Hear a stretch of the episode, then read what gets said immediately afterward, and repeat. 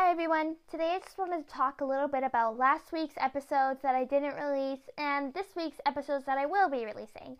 So unfortunately, I didn't get a chance to release any episodes last week where I was spending time with my family or going on adventures with them. Same goes with Monday. I wasn't able to interview a small local business and get an episode on Monday.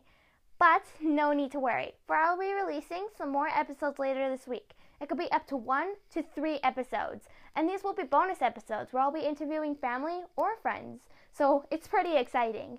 I hope you guys are excited as I am. And if you're super excited, make sure to share this with friends and family so they'll be excited too.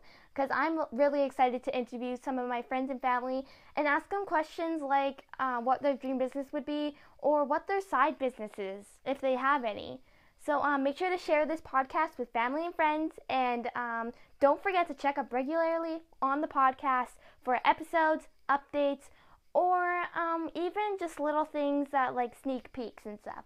So um, thanks for listening to this week's update for my podcast release schedule, and make sure to share this podcast with family and friends.